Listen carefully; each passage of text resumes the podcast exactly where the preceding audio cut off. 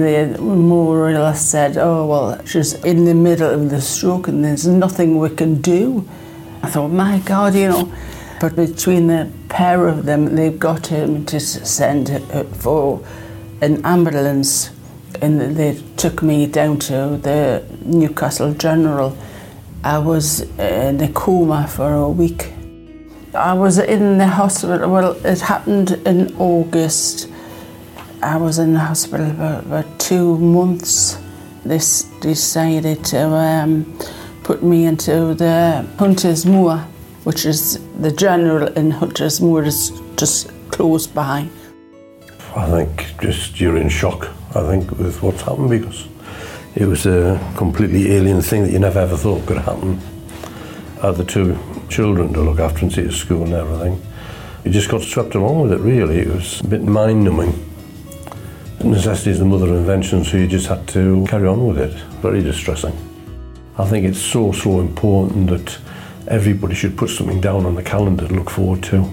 You know, as an ongoing thing just something to look forward to. You know, even if it's going out for sh- the pictures or going shopping or going for a drink or or what have you, to write it down and it's there. And it's something to look forward to. It's, like a, a, magnet that draws you up, keeps you going. So I think that's very important. Really.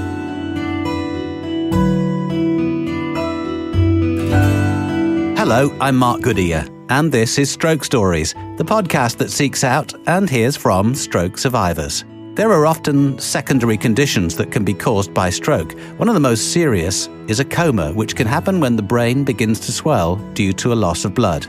Doctors will sometimes medically induce a patient into a coma in order to reduce the swelling and give the brain time to heal. In this episode, we'll hear from Susan Searle and her husband Peter from Gateshead. Susan suffered a stroke at the age of 35. I had a shop that was busy, and then Peter had a fish and chips shop about 10 miles away. We had about 10 horses, and it was very busy. The first time I got up and my face was dropped, and I would blame me, and I made an appointment at the doctor's and then he says, oh, it'll, it'll be all right. It's firming up. It, it's all right. And I thought, right. And then uh, about two or three weeks, and I had the stroke. Eventually, when Peter woke up, and all I could see was my eyes, I, I couldn't move a muscle. Peter uh, shouted at Catherine, who was 14, and we had Michael, who was eight, and uh, he shouted, phone for the ambulance. And then I blacked out. The next thing, I, well, it must have been about a week later, because I went to the Queen Elizabeth, and uh, Peter and Jean, sister, was there nothing was happening. And they went and they said, Look, you know, my sister, wife, you know, can you tell me what's happening? And they more or less said, Oh, well, she's uh, in the middle of the stroke and there's nothing we can do. And I thought, My God, you know, between the pair of them, they've got him to send for an ambulance and they took me down to the Newcastle General. I was in a coma for a week, and then I gradually I woke up and you know I just took into a private room for two weeks or something. I don't know. I couldn't speak. I couldn't uh, do anything. From there, they put me onto the, the ward and it was funny because they were talking. I opened my mouth and I thought, what? And nothing came out, you know. I, I was going to say, oh, I've done that, you know, but nothing came out of it. I was in the hospital, well, it happened in August. I was in the hospital for about two months. They decided to um, put me into the Hunters Moor which is the general in Hunters Moor is just close by. Susan's stroke also had a profound effect on husband Peter. I think just you're in shock, I think, with what's happened because it was a completely alien thing that you never ever thought could happen. I had the two children to look after and see to school and everything. You just got swept along with it, really. It was a bit mind numbing. Necessity is the mother of invention, so you just had to carry on with it. Very distressing. We had a, a van and he had to take me down to Hunter's Moor and then I was there all day and then at four o'clock I went back and it, at four o'clock I was knackered. But, uh, You had to go to the QE for physio, didn't you? And then, oh yeah. But it, it made you that ill.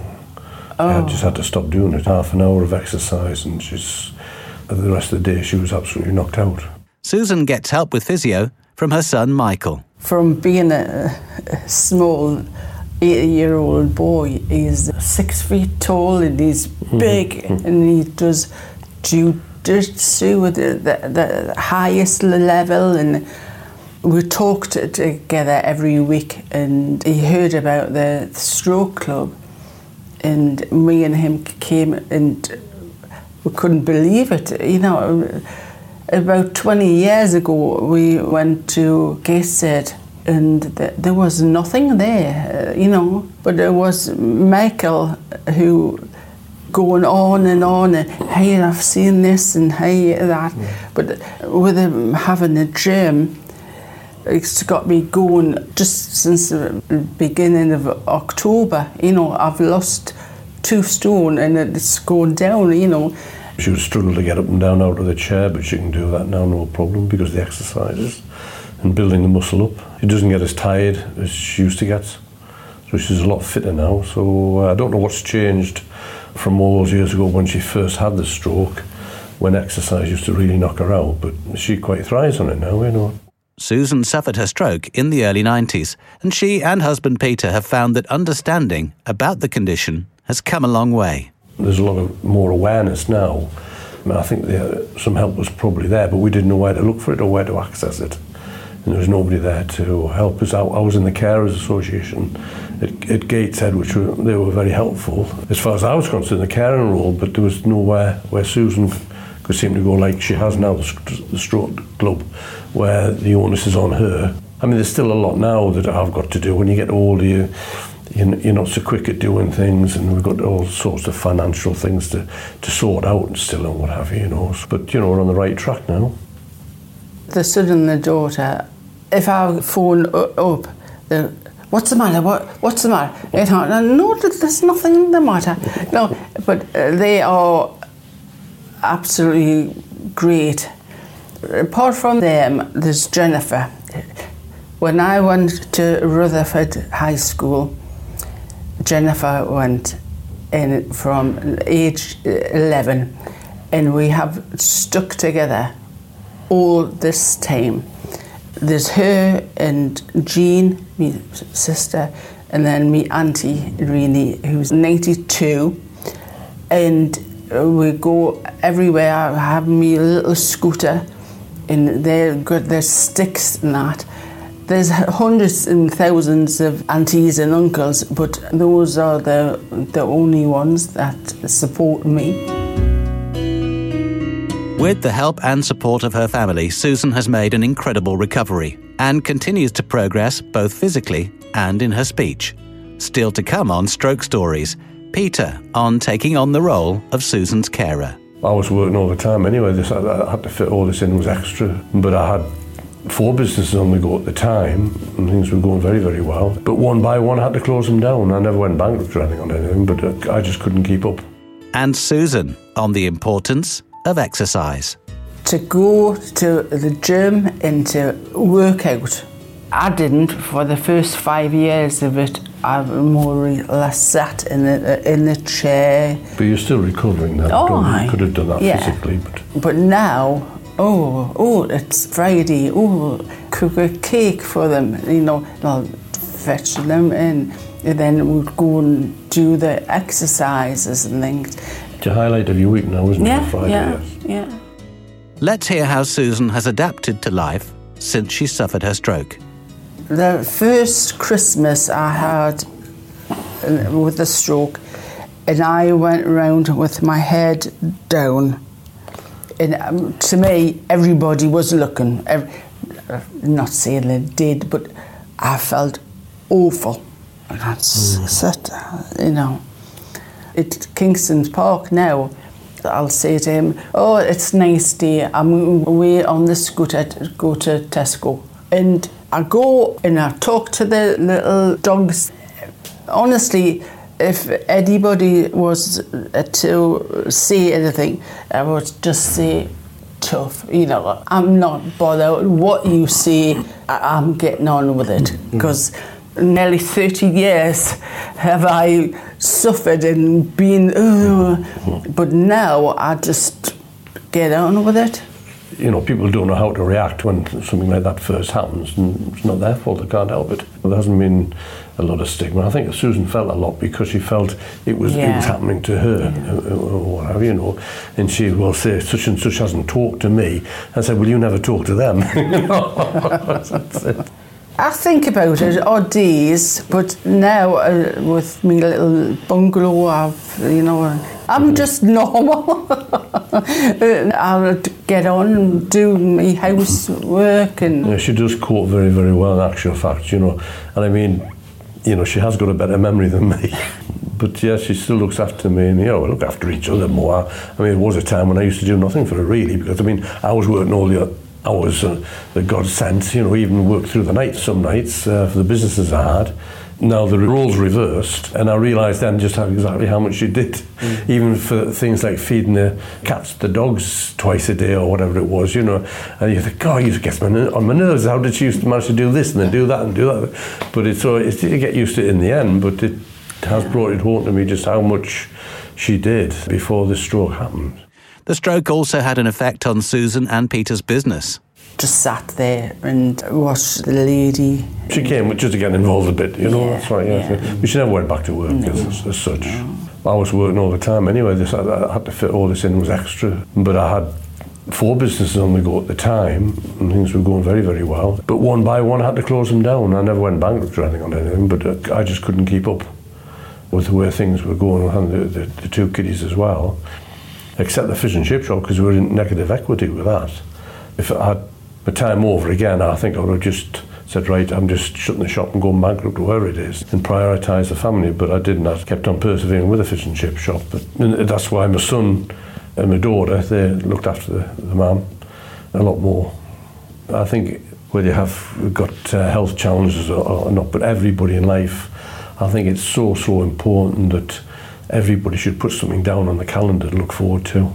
You know, as an ongoing thing, just something to look forward to. You know, even if it's going out for sh- the pictures or going shopping or going for a drink or, or what have you, to write it down and it's there and it's something to look forward to. It's, it's like a, a magnet that draws you up, keeps you going. So I think that's very important, mm-hmm. really. And they both give their advice to stroke survivors and those who care for them. to go to the gym and to work out.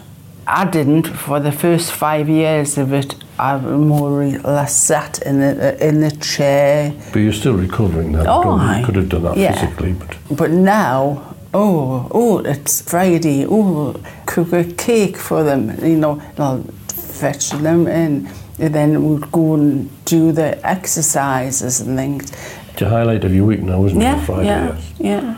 The advice I would uh, give would be to try and access carers associations and get help off people like that. And as I say, as, as far as your relation, whoever's um, ill, is to try and get access for them to things like stroke clubs or, or, or whatever it is. But Yeah. I've realised there's a, a physical parallel to your mental parallel, you know, a physical and mental parallel. So, so everything that happens physically, there's always a mental parallel to it and vice versa. If you can talk to somebody about your problems, th- that is the biggest thing, really.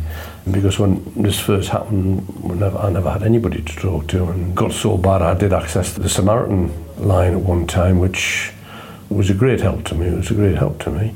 I mean, I've had a life, a very, very tough life when I was younger, and left home at a very young age, and I went to work on the farms, and I really got toughened up, and I thought nothing had ever, ever bother me or rock me. But I realise now that your mental side is like the floor you're standing on, it never moves. And when something happens mentally, it's when the floor starts to move. And that's what happened to me. The floor started to move all over. I can understand people say you're in a room, there's in a dark room, there's no doorways, no windows or anything. That's how you feel. So I had to I had to get quite a lot of help. What's happened has happened. We've just got to carry on and do what we can. And it's, I think it's important to have those aims. Like we've been on holiday, actually, the first holiday abroad for a long, long time before we moved to, to Newcastle. And then when we moved Newcastle, my daughter had the two cats and we got one cat. So my wife went on holiday. I was left at home uh, cat sitting. I'm the one that enjoys the sunshine. So I was cat sitting for 10 days while I went abroad. But it was a good thing that they, had, a, had a break. So something else we can plan for another one sometime. Susan and Peter stuck by each other through an incredibly testing time for both them and the family. Susan continues to go to the Active Stroke Northeast group in Byker, and they both remain positive as ever about the future. Coming up on the next episode of Stroke Stories. I don't remember all of it because the stroke I had messed me up. I remember being at my friend's house and I had a headache I went by ambulance. They told me that it was a brain tumor, even though it wasn't a brain tumor. Please don't forget to subscribe to our podcast and rate and comment on the episodes you hear to help us spread the word. And if you are or you know of a stroke survivor and have a story to share, please contact us via Twitter or Instagram. Our DMs are always open. The Stroke Stories podcast was produced by Aidan Judd. I'm Mark Goodyear. Thank you for listening.